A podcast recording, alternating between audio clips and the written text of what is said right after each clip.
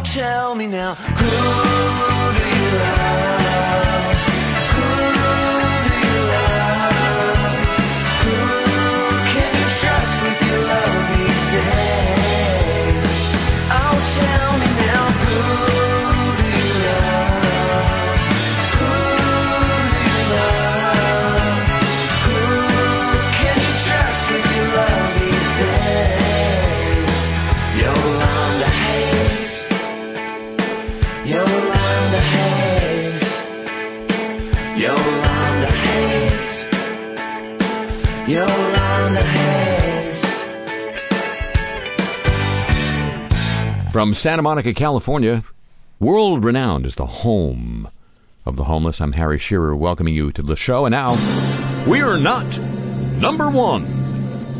No, we're not. Spain has just surpassed Italy to become the world's healthiest country. First, I mean, Italy, and then Spain. That's according to the 2019 edition of the Bloomberg Healthiest Country Index. It ranks 169 economies according to factors that contribute to overall health. Spain moved way up from the previous index, issued way back in 2017. Four additional European nations were among the top 10 in the latest report. That damn Europe. We don't, be, we don't want to be like them, do we? Iceland in third place, Switzerland in fifth, Sweden in sixth, Norway in ninth. What happened to Finland? Finland, what happened? Japan was the healthiest Asian nation, going up from fourth and replacing Singapore, which dropped to eighth. Must be all that gum chewing. Australia and Israel rounded up the top 10 at seventh and tenth place. Be patient, I'll get to us. The index grades nations based on variables including life expectancy, while imposing penalties on risks such as tobacco use and obesity. It also takes into consideration environmental factors, including access to clean water and sanitation. Ugh. Spain has the highest life expectancy at birth among European nations, trailing only Japan and Switzerland globally. Tom? I mean globally. Yeah, I guess I do. Spain is forecast to have the highest lifespan by 2040 at almost 86 years, followed by Japan, Singapore, and Switzerland. Primary care is essentially provided by public providers, specialized family doctors, and staff nurses who provide preventive services to children, women, and elderly patients, and acute and chronic care. That's uh, the review of Spain by the European Observatory on Health Systems and Policies. A decline over the past decade in Spain in cardiovascular diseases and deaths from cancer. Researchers say eating habits may provide clues to health levels enjoyed by Spain and Italy. That that damn Mediterranean diet, supplemented with extra virgin olive oil or nuts, has a lower rate of major cardiovascular events than those assigned to a reduced fat diet. Meanwhile, over here in North America, Canada is in 16th place. Canada, far surpassing the U.S. and Mexico. Well, they're at the top of the con. U.S. and Mexico dropped slightly. Mexico's 53rd, United States 35th. Yeah, we're kind of the mirror image. Life expectancy in the U.S. has been trending lower due to deaths from drug overdoses and suicides.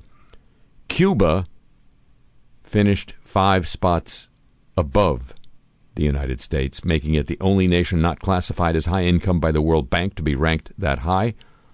One reason for the island's success may be its emphasis on preventive care over the U.S. focus on diagnosing and treating illness. That's according to the health law section of the American Bar Association. They said, made that conclusion after last year after visiting Cuba. Oh, well, if you went there, and you're speaking from personal experience, please, please. Uh, yes, I'm ticked off, ladies and gentlemen, because we're not number one. Let's uh, look at our friend the Atom, shall we? Clean, Safe,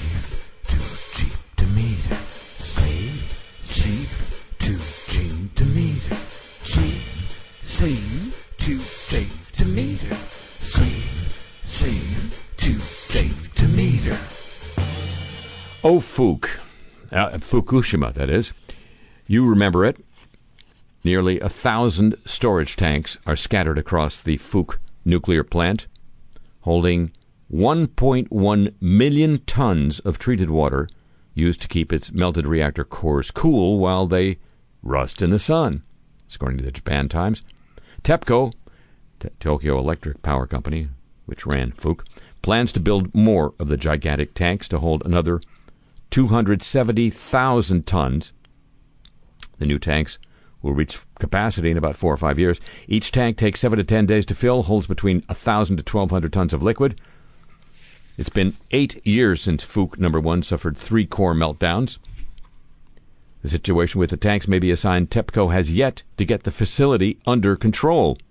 Space isn't a, isn't a big issue at this point in time, but five or ten years from now, after we've started removing the melted fuel debris, we're going to need facilities to store and preserve it, said Akira Ono, president of the Fukushima Decontamination and Decommissioning Engineering Company. That's part of TEPCO overseeing the decommissioning process. The water issue is eating up both space and resources. A solution is unlikely to emerge anytime soon.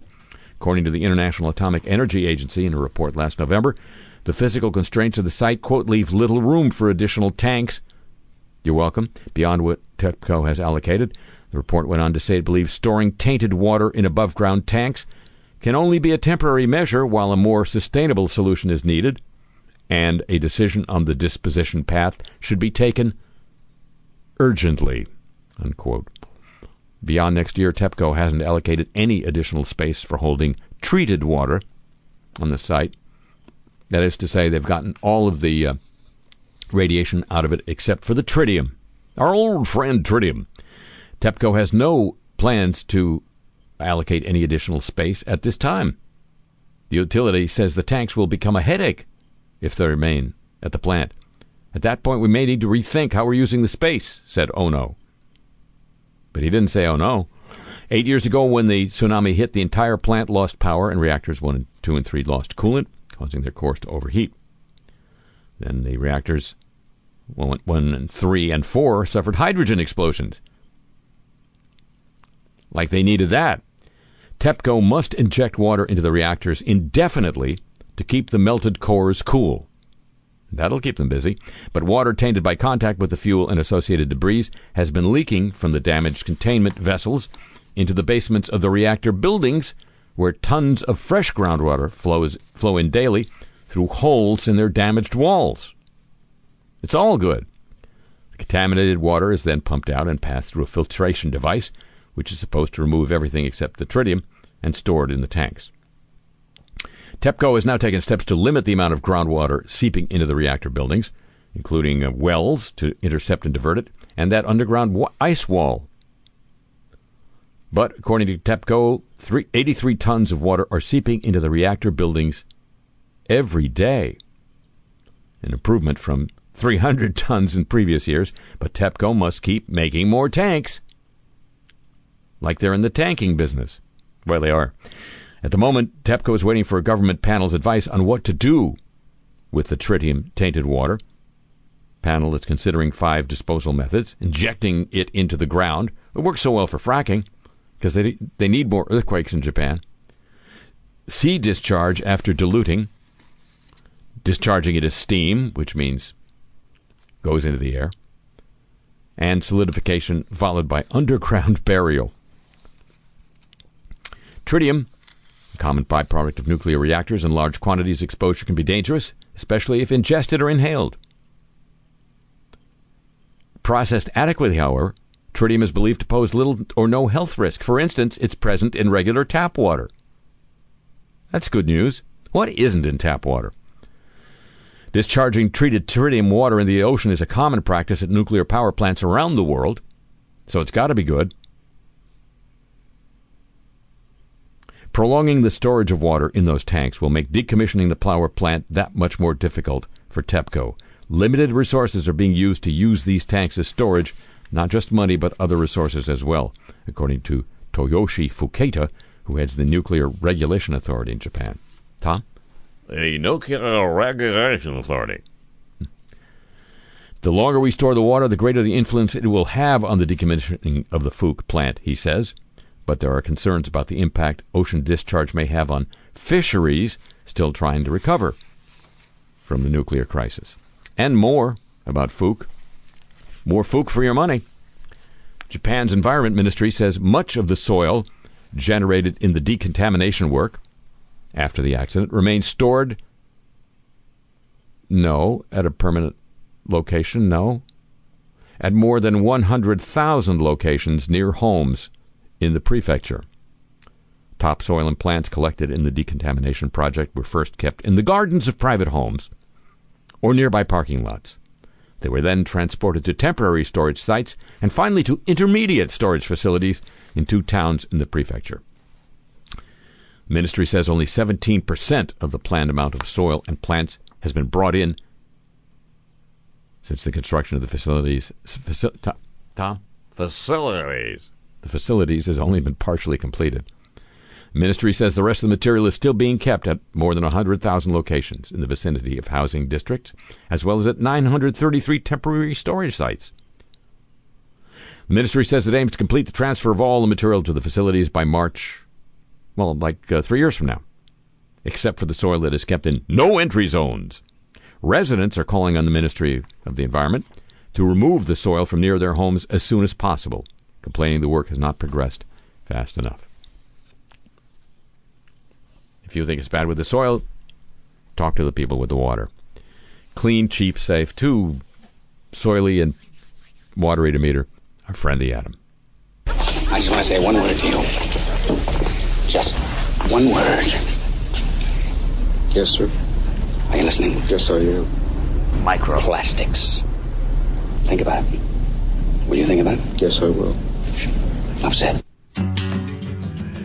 Maybe not, enough said. Microplastic pollution now spans the world. It girdles the globe.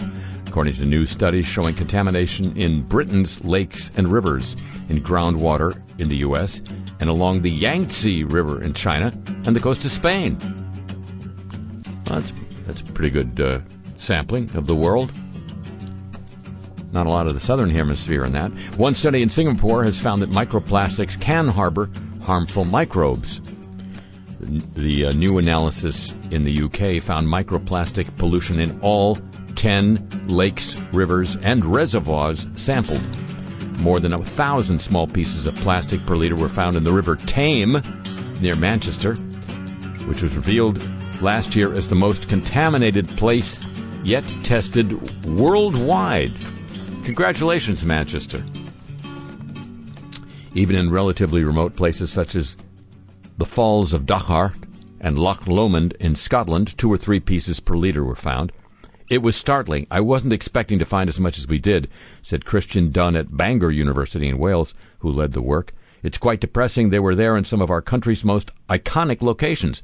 I'm sure Wordsworth would not be happy to discover his beloved Ullswater in the Lake District was polluted with plastic. Unquote. Don't tell him that Wordsworth has passed away. I think he'd be crushed to find that out. Microplastics, he added, are found absolutely everywhere, but we do not know the dangers they could be posing. We need to be monitoring our waters now, and we need to think as a country and a world how we can be reducing our reliance on plastic, he told The Guardian. The River Thames in London was found to have about 80 microplastic particles per litre, as was the River Seiont in North Wales. Research by the National University of Singapore, meanwhile, found that more than 400 types of bacteria on 275 pieces of microplastic collected from local beaches. They included bugs that cause gastroenteritis, those would be bad bugs, and wound infections in humans, as well as those linked to the bleaching of coral reefs. The story just gets better. It's just one word microplastics.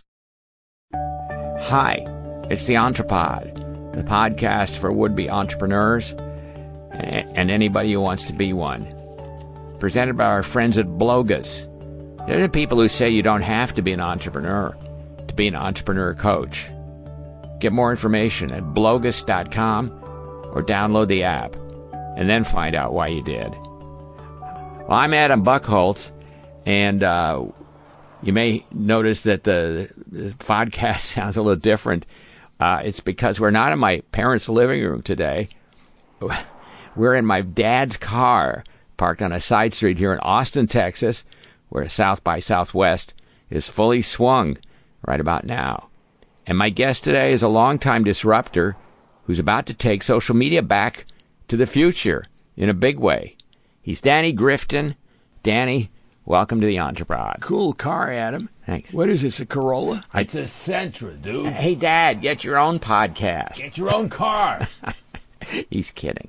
So, Danny, uh, it, it it says here in your deck, you're not a disruptor. You're a re-disruptor. What the heck does that mean? Well, to break it down to uh, like a, an oral PowerPoint, uh, when a disruptive technology has been de-disrupted either by legal or market forces, my team goes in to see whether its disruption can be revived. Wow.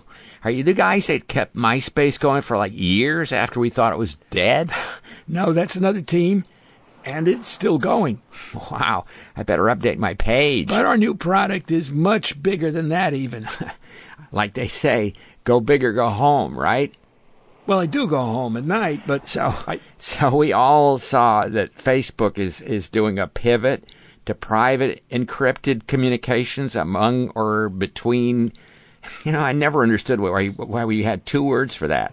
Uh, uh, its members, which is like everybody. Right. Mr. Zuckerberg, whom I greatly respect, I mean, he invented the whole idea of the social network as like what I call Datazilla. He's now in trouble with governments and users over ad targeting and data leasing. And so, you know, he decided to give up and become like a giant snap where everything's encrypted and it disappears real fast. Uh-huh. And I think he's opened up a big space there. Not a MySpace though. No. No. We're betting that despite the trouble, a lot of people like Facebook just the way it is, and they might not want to follow his pivot. So we're developing a service that basically re-disrupts the ad and message and social worlds, just like the original Facebook did. Cool. So like people could just switch over and it would be like like the same as it was. That's the concept. Wow. We've uh, flash hired some of the Facebook tech team. Obviously, a lot of the tech is protected by patents or other non-disclosure stuff. So we've also hired some Chinese guys to help out. With like what the food? No, no. The Chinese have already reverse engineered Facebook, and their patents don't apply here. So you know, it's like it's like fire. Wow, that sounds super awesome. Does this service have a name yet? Yeah, first thing we worked on last Wednesday. All hands, all nighter. we wanted something that sounded like Facebook, but wouldn't get our asses sued, and our lawyers just gave us the green light. Uh, so we're announcing it here at South by. Wow. Do we get to hear the name? Sure. It's called Bookface. It reminds you of Facebook, but it's far enough away. It's backwards, right? Kinda. It'll go live as soon as Facebook's pivot does. Oh, you don't want to be competing with the original. Totally. And people will get their data collected and sold Least. just the way they do now. Look, even if half the Facebook users go for the new thing, the other half is a big enough number to keep the disruption going at major scale. And we think it's easier for people to learn a new address, bookface.com, than to learn a whole new way to social message. Guess people are lazy. I know I sure am. Except when I'm coding, and then I've got my unstoppable on. I know the feeling. This podcast didn't start itself. Danny Grifton, thanks for joining us today on the Entrepod. And good luck with Bookface. Till next time, I'm Adam Buckholz saying so long from my dad's car.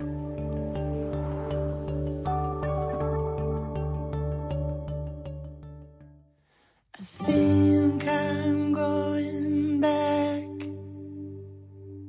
to the things I learned so well in my youth. And I think I'm returning to those days when I was young enough to know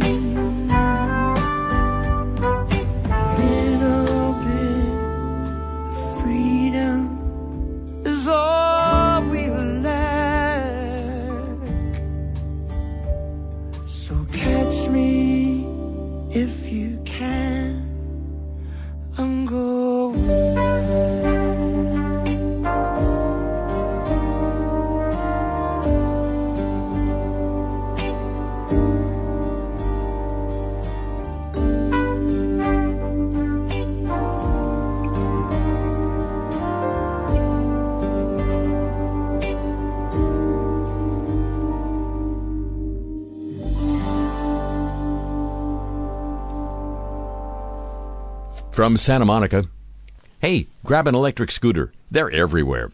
This is Le Show, and now, ladies and gentlemen, a supersized edition of the Apologies of the Week. We're so sorry. Don't know why there's so many this week. Just a sorry week. The former chair of Nissan, Carlos Ghosn, was released on a rather large bail this week. He didn't walk out of the Tokyo Detention Center looking exactly like the Carlos Ghosn who was known as the chair of Nissan. He was disguised as a construction worker, according to the AP. Only the disguise didn't work, and now one of his attorneys apologized over it, according to The Guardian. The attorney Takashi Takano said it was his idea for Ghosn to walk out wearing overalls, a blue cap, and a surgical mask and enter a van topped with a ladder, which was trailed by the media. Some media outlets who may have gotten the tip knew enough to follow the van. The New York Times reports it took only minutes for Ghosn to be recognized, and swift analysis then began as to why a man who has maintained his innocence would, design, would don a disguise. Takano acknowledged the disguise was, quote, amateurish and said his, quote, immature plan has tarnished the reputation that he's devoted his whole life to building. I feel sorry about that. The attorney added he was trying to prevent Ghosn's current address from leaking, and he's been at least partly successful at that. But I know where. No, I know. Tennis great Martina Navratilova has apologized after her op ed about transsexual women competing in women's sports went viral. At least didn't, didn't go bacterial. Late last month, Navratilova penned a controversial op ed for the Sunday Times of London in which she claimed allowing trans women athletes to compete alongside cis women with a C was insane and cheating. Quote, I'm happy to address a transgender woman in whatever form she prefers, but I would not be happy to compete against her, she wrote. It would not be fair. Unquote. The um, op ed was the object of some objections. Prompted Athlete Ally, a prominent LGBTQ athletics prophet, to cut ties with her. She's now issued an apology on her personal blog. She claimed she stumbled into a hornet's nest by attempting to encourage a more scientific rather than emotional conversation about trans athletes in professional sports. In particular, she apologized for the cheating comment. Quote, I know that my use of the word cheat caused particular offense among the transgender community. I'm sorry for that because I certainly was not suggesting that transgender athletes in general are cheats. I attached the label to a notional case in which someone cynically changes gender, perhaps temporarily, to gain a competitive advantage. Calling Yvonne Della Femina. We should not be blind to the possibility, and some of these rules are making that possible and legal, she wrote. But she did apologize. Pro Trump conspiracy theorist, theorist Jerome Corsi this week retracted a nearly year old column published on the website of Alex Jones, InfoWars. His column promoted the unfounded claim that Seth Rich and his brother participated in the hack of the DNC and leaked documents to WikiLeaks. In addition to the retraction, Corsi apologized to the entire Rich family. Then InfoWars formally retracted the column and published an apology that mirrored Corsi's. Twin apologies. Corsi's March 5th of last year's story was an attempt to defend Roger Stone, the now indicted former Trump advisor, against allegations that he had advanced knowledge of WikiLeaks' plans to release thousands of emails stolen from the DNC and Hillary Clinton campaign chairman John Podesta. In a statement posted this week on Corsi Nation, and on Twitter. Corsi now says his InfoWars column was not based upon any independent factual knowledge regarding Seth or Aaron Rich. He says he primi- relied primarily on a Washington Times op ed, which itself was retracted last September after Aaron Rich sued the newspaper for defamation. Corsi's apology and retraction came after a series of negotiations between lawyers for Corsi and Aaron Rich, just as the one year statute of limitations for a potential defamation suit approached. That's all from Rolling Stone. We now move to Minneapolis, but not until the summer. A Channel 45 TV anchor apologized this week on behalf of the station after play by play announcer Doug McLeod referred to lynching ropes while calling a game in a Minnesota boys state hockey tournament. McLeod is the University of Minnesota play by play announcer, as you well know. He'd been invited back to the 75th annual high school hockey championships with a group of fellow broadcasting veterans. During the second period of the Class 2A quarterfinals game between White Bear Lake and Blaine, McLeod made an offhanded comment shortly after a Blaine goal. Quote, All the White Bear fans, get out the lynching ropes. Unquote. The statement appeared to go unnoticed by his broadcasting partner, but uh, uh, hockey fans expressed outrage on social media about his choice of words. McLeod was ultimately pulled off the air. KSTP's chief political reporter, that's the station involved, was serving as studio host for tournament coverage, later apologized to viewers. Earlier in this broadcast this afternoon, there was an inappropriate comment made. If you were offended by this comment, we sincerely apologize. If you weren't offended, it's hockey. There's your if apology of the week. The British Cabinet Minister for Northern Ireland apologized this week after causing widespread anger by asserting in Parliament that killings by soldiers and the police during the decades long conflict in Northern Ireland were not crimes. The remarks from the minister, Karen Bradley, were particularly inflammatory because they came a week before prosecutors in Northern Ireland are deciding whether to charge former British soldiers over their roles in one of the conflict's deadliest days, January 30th, 1972, known as Bloody Sunday. On that day, members of the Parachute Regiment fatally shot 13 unarmed protesters and bystanders in, in Londonderry. A 14th died months later.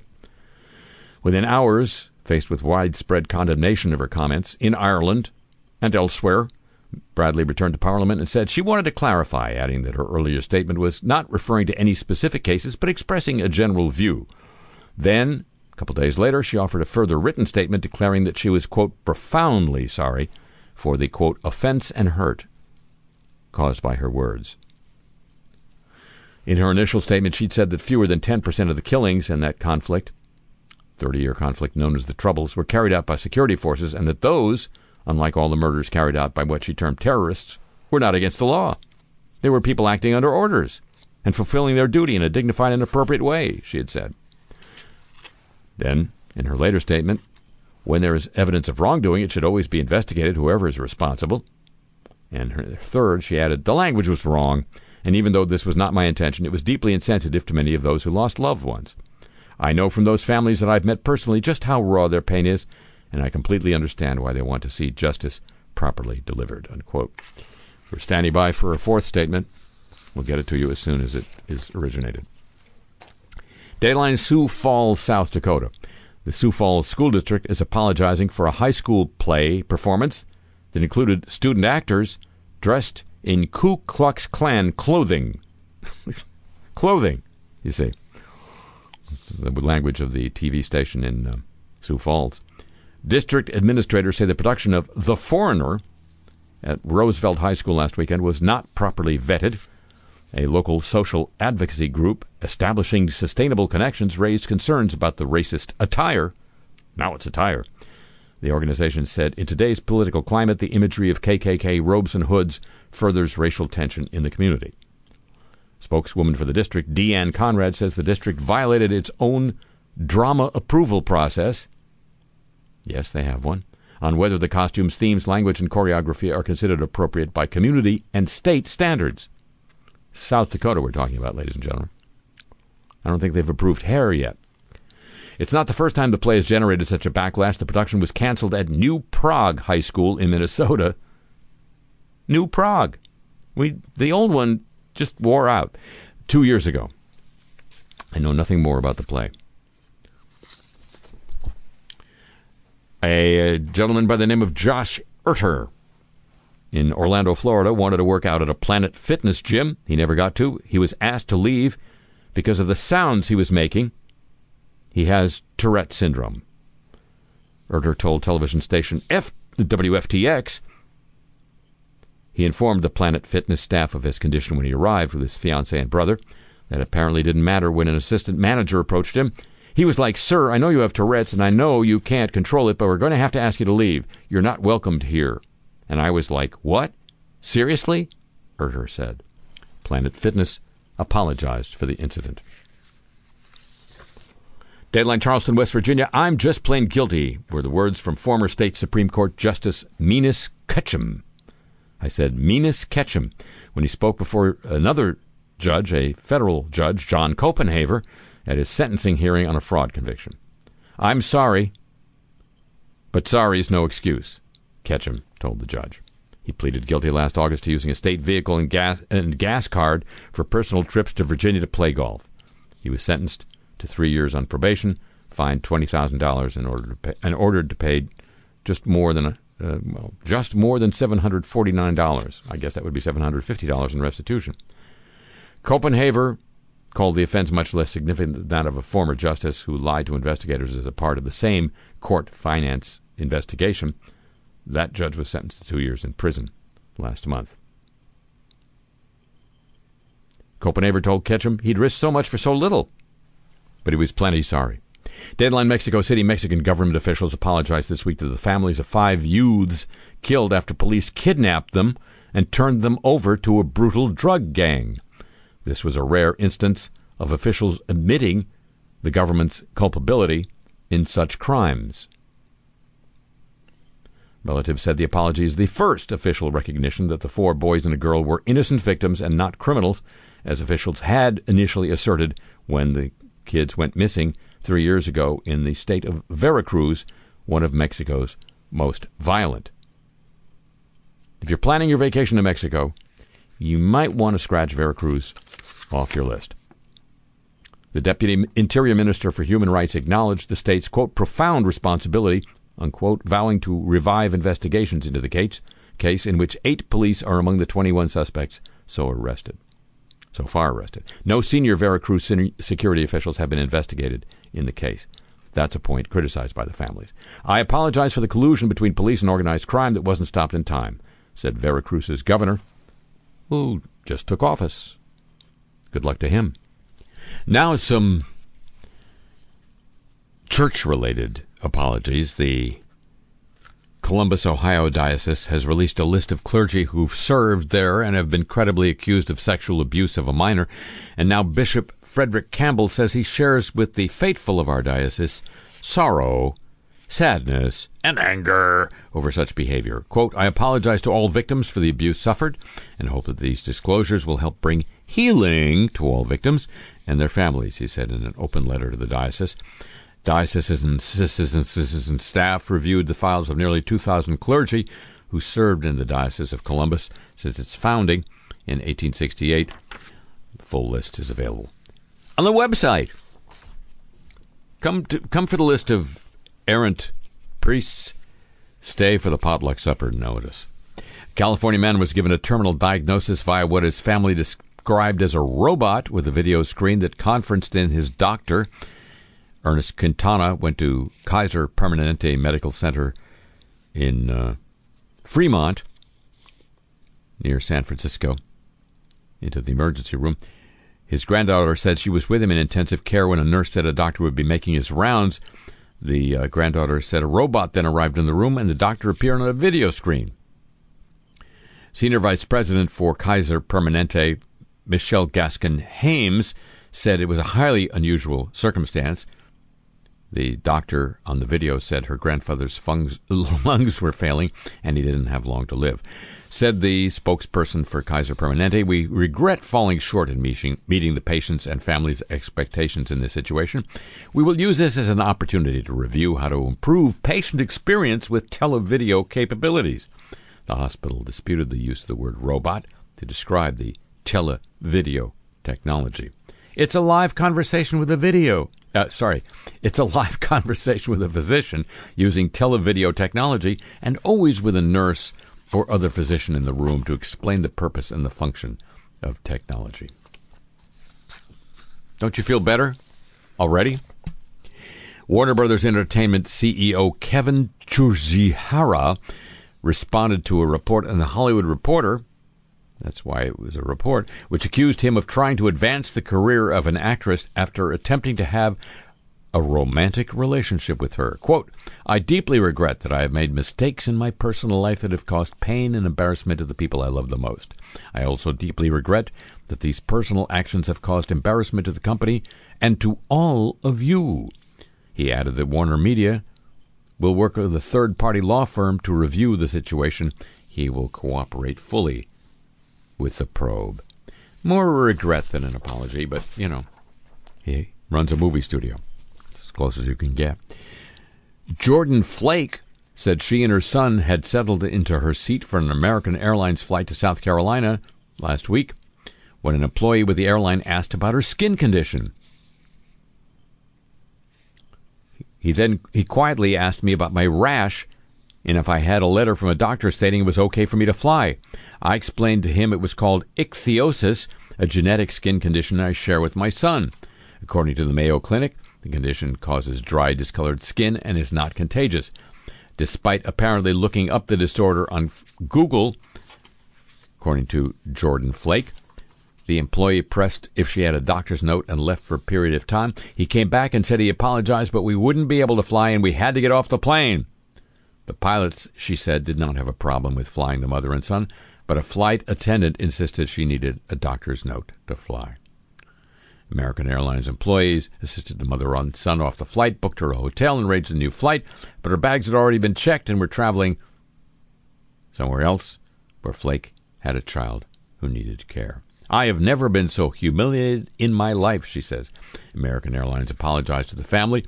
Our goal at American Airlines is to create a welcoming environment for all of our customers, said a spokesperson. We sincerely apologize to Ms. Flake and her son for the experience they had. Our team has begun an investigation into the matter. Our customer relations team has already spoken to her directly and upgraded them on their American flights. Can we banish the word experience from the American corporate vocabulary before it kills us all? Actor Ian McKellen has apologized for remarks in which he appeared to suggest that allegations of sexual abuse leveled against Kevin Spacey and Bryan Singer resulted from the entertainers' unease with their own sexuality. McKellen tweeted that comments made during a live podcast were clumsily expressed. He said, I suggested that if closeted people were instead open about their sexuality, they wouldn't abuse others. That, of course, is wrong. He went on to say that he would never, ever trivialize or condone abuse of any kind. I deeply regret my careless remarks and apologize un- unreservedly for any distress I caused. Now we're getting to using terms of art kind of loosely. Comedian Trevor Noah has apologized following a backlash after he made a joke last week about the possibility of war between India and Pakistan. He joked that war between the two countries would be, quote, the most entertaining, as he imitated a Bollywood like dance number. Quote, it would also be the longest war of all time. Another dance number? He said. I'm going to wait for the laugh. Come on, hold your ribs. The remarks quickly elicited scorn on social media. Many slammed Noah's joke as racist and culturally insensitive. He replied, Actually, if you watch my stand up, you'll see I did make jokes after my mother was shot in the head. As a comedian, I use comedy to process pain and discomfort in my world, but I am sorry that this hurt you and others. That's not what I was trying to do. Nor, he added, was I trying actually to be funny. No, he didn't say that. Deadline Sydney, Australia, the captain of Australia women's rugby team has been banned for six weeks after admitting biting an opponent on the arm during a domestic match. New Zealand born, oh well, there you go.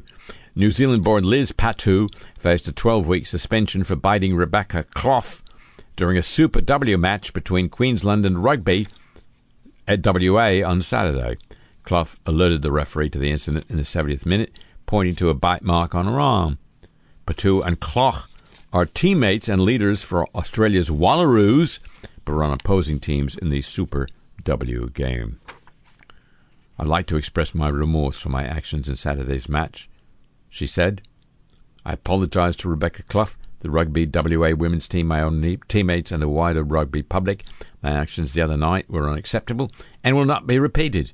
I've played club, state, and international rugby, and previously hadn't committed an act such as this. I accept my punishment.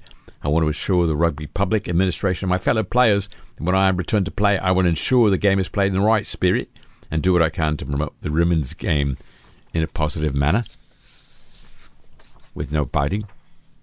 Deadline Naples, Florida. Two Naples men said they were refused a couple's massage because they were gay. The couple was turned away at the Joy Feet Spa in Naples. The exchange between the couple and the spa's manager was recorded on cell phone video, uploaded to Facebook. It hurt, said Michael Garcia. It sucks because we're just like everybody else. The incident generated immense backlash for the company, thanks to Facebook and Yelp. Manager Jerry Liu said he never meant to discriminate. He apologized in a Facebook post riddled with rainbows about the incident. I apologize, Liu said. It's my fault. He said it's a difference in culture. In Chinese, the word couple means a man and a woman, but he now knows being a couple isn't limited to just a man and a woman. I blame the Chinese. And one more religion apology. I told you it was a super apology edition. The Catholic Bishop of Raphoe, covering most of Donegal in um, Ireland, has expressed profound sorrow and shame about the abuse of children carried out by former cleric Eugene Green. Bishop Alan McLaughlin made the statement after news emerged that Green had died, apparently some months ago. The statement said the Catholic Church had dismissed him from the clerical state in 2004, and ever since he left jail four years later, the diocese has not known his whereabouts. Bishop McLaughlin said, The news of the death of Eugene Green has reopened the hurt of those whom he violated, their loving families and communities across the diocese. On behalf of the diocese, I wish to express my profound sorrow and shame at the abuse which he perpetrated on innocent children. RTE, which is the Irish radio network, says he was 91 at the time of the death. Time of his death, the Irish Times reported he was jailed for 12 years at Donegal Court when he pleaded guilty in 2000 to 41 sample charges of sexual assault against 26 children in Donegal parishes between 1965 and 1982. Practice does make perfect. He said that his crimes, which included, included repeatedly buggering altar boys, only came to light after a victim tried to blackmail him, and he reported this to the police. And while we end uh, the apologies of the week, on a related subject, news of the godly, a Catholic cardinal offered his resignation this week after being found guilty by a French court of covering up decades old sexual abuse by a priest in his diocese. This was a surprise victory for the priest's accusers, who had forced the case to trial after it was dropped by prosecutors. The conviction of Cardinal Philippe Barbarin, the Archbishop of Lyon, was the first in France against such a high profile clergyman.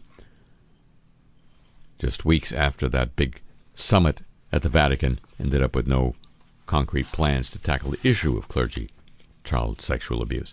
Cardinal Barbarin, 68 years old, was guilty, found guilty of failing to report child abuse by the Reverend Bernard Preynat, Preynat, P R E Y N A T. Yes, it's right there in his name. To the authorities, after parishioners accused the priest of sexually abusing dozens of Boy Scouts in the late 80s and early 90s. And God is purifying his church through the painful revelations of the abuse scandals. So do not be discouraged. Those were the words of Francis the Talking Pope in a meeting with the priests of the Diocese of Rome. He told the priests that he feels with them the unbearable pain and suffering that the wave of scandals, which the whole world's newspapers are full of, causes in us and the whole ecclesial body. Still, do not be discouraged, he said, with an exclamation point. This is from the Catholic News Agency. The Lord is purifying his bride and is converting us all to himself. This test is to help them understand that without God, without God, we are dust. It is saving us from hypocrisy, from the spirituality of appearances. He is blowing his spirit. This is, this is a quote. He is blowing his spirit to restore beauty to his bride, surprised in flagrant adultery. Unquote. Francis the Talking Pope, ladies and gentlemen. News of the Godly, a copyrighted feature of this broadcast. Mike says. He told me to lie. Don says. He's lying. He's a liar. With everything at stake, nothing's for sure except World Politics Entertainment's Lie Down Raw 2019. Every falsehood, every misstatement, every rock bottom made up pile of crap in your living room or on your phone for just one big payment. You can't believe him. I'm sorry I did. And he owes me money. He's a fraudster. He's a bad lawyer. I can't believe I had him on my payroll for a decade. You won't be the judge because there is no judge. In the battle of WPE's two championship liars, only one can emerge victorious, or maybe none. A grudge match like no other. Lie Down Raw 2019. Live from the swamp. Coming soon to your brain. I get no money from this. This is all his idea.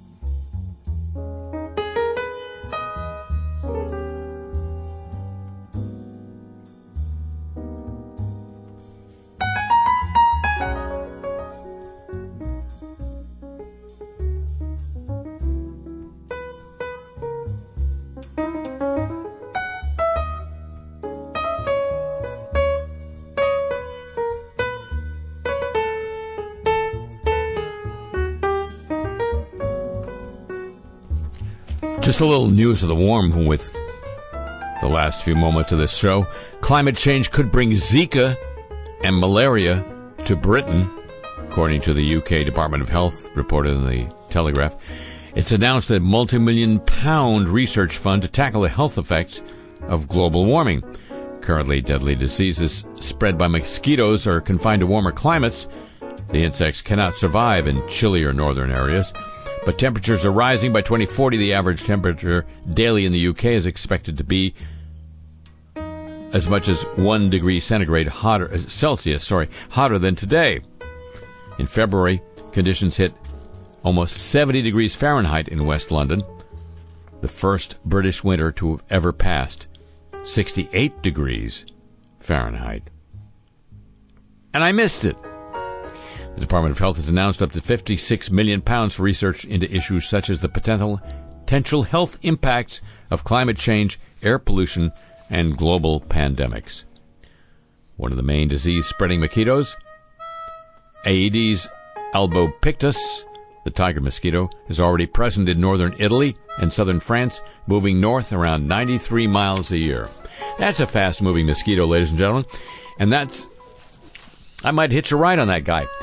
That's going to conclude this week's edition of the show. The program returns next week on radio stations you may be listening to at the same time, on alternate audio devices, whenever you choose to listen in.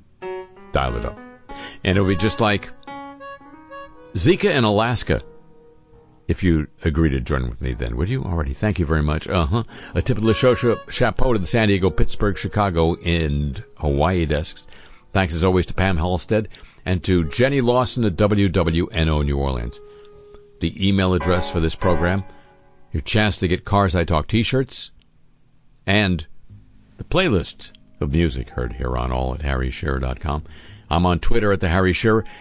Next two weeks, special programs, way out of format, not at all news of the week kind of thing informative and or entertaining.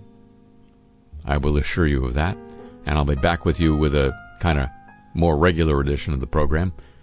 Three weeks from now, you have been warned. The show comes to you from Century of Progress Productions and originates through the facilities of WWNO New Orleans, flagship station of the Change is Easy radio network. So long from the home of the homeless.